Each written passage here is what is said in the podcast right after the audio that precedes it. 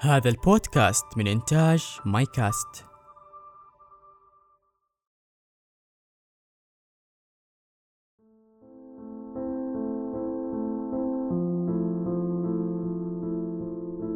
مرحبا أنا عامر وهذا بودكاست جرعة أمل.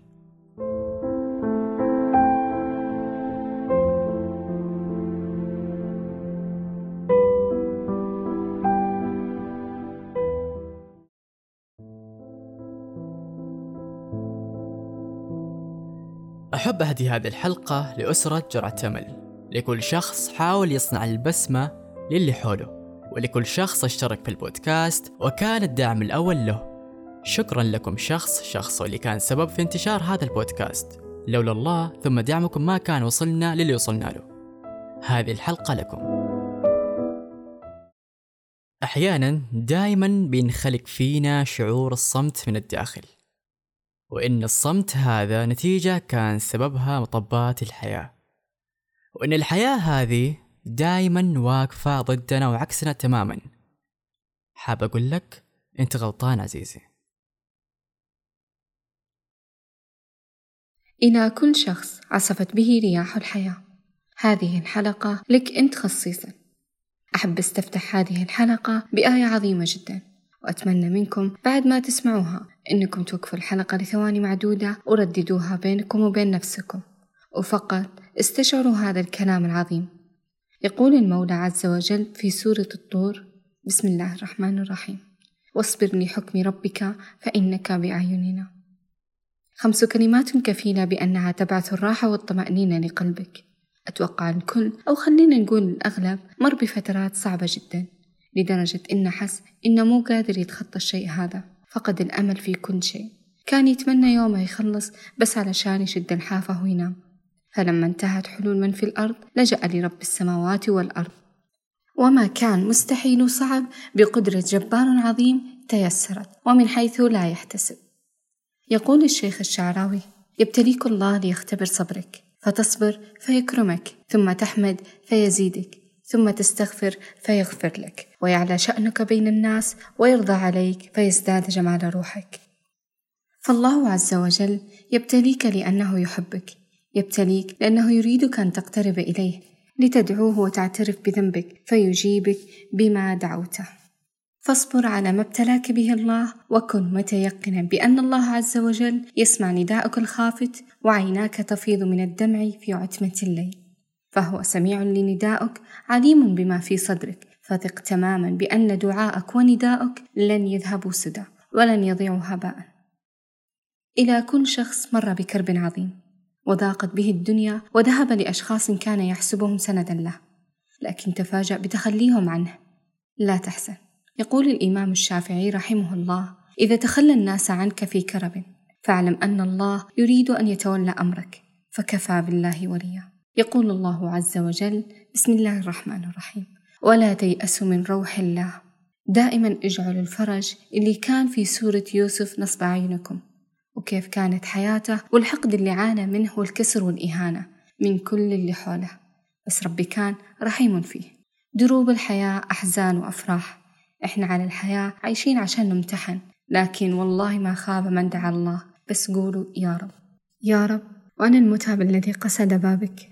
أعوذ بك من أن تبهت ألوان قلبي وينطفئ ضوء عيني. يا رب لا تدع الدنيا الفانية تثقلني بالحزن وتؤذيني. الأحزان اللي حاوطتنا من كل جانب والحمل الثقيل اللي نشعر فيه. ترى والله فترة وتعدي. مصير كل شيء يتصلح. مصير كل شيء يرجع لمكانه ويجي وقت نقول إحنا ليش كنا مستثقلين هذا الشيء؟ وكنا حاسين إنه ثقيل وضاغط علينا. ممكن يجي سائل ويقول طيب أنا بدعي كل يوم دعوة في خاطري ليش ما أجيبت؟ أعزائي المستمعين الله عز وجل لا يؤخر أمرا إلا لخير ولا يحرمك أمرا إلا لخير فرب الخير لا يأتي إلا بخير. فأمر المؤمن كله خير كما قال رسول الله صلى الله عليه وسلم. فلا تيأس عزيزي ولا تحزن فالله أدرى بما هو خير لك. إلى كل شخص أراد شيئا بشدة فبدأت العوائق تظهر له من حيث لا يحتسب ولم يحصل له نصيب قال الله عز وجل في كتابه الكريم إن يعلم الله في قلوبكم خيرا يؤتكم خيرا مما أخذ منكم ويغفر لكم والله غفور رحيم. صدق الله العظيم. عوض الله جميل جدا. لا يمكن أن تدرك شيء لا يخطر على البال. انت ذوقت هذا العوض راح تحمد الله على العوائق اللي صارت لك قبل. ولحظتها راح تستوعب أن الله وضع لك هذه العوائق ليخبئ لك ما هو أفضل. الله عز وجل وضع في كل إنسان خلقه سعة من الطاقة. فلما يبتلينا المولى عز وجل ما راح يبتلينا بابتلاء يكون فوق سعة طاقتنا. أبدا لما يبتلينا يكون جل في علاه عارف إننا راح نقدر نتجاوز هذا الابتلاء بالاستعانة به سبحانه. وإحنا ما بنمشي في اتجاه واحد. بتمر علينا أوقات تخلينا نحس إن كل التراكمات جاية علينا وإن الدنيا ضاغطتنا كثير. فعلا كثير. حتجي أيام حتخلينا نحس إنه داخلنا أمكنة غامضة وغرف مظلمة وطاقة كابتتنا بس مع ذلك لا يكلف الله نفسا إلا وسعها. ربي سبحانه ما يحط أي شيء في طريقنا إلا وهو معطينا القدرة على تجاوزه.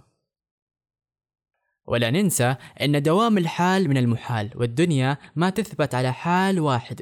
كلنا نمر بفترات صعبة لكن مو كلنا تأثر فينا بنفس التأثير. والسبب اختلاف ردود أفعالنا وتعاملنا تجاه كل فترة عصيبة مرت علينا. كلنا عايشين في وسط معارك مدمرة حتى لو ظهر العكس.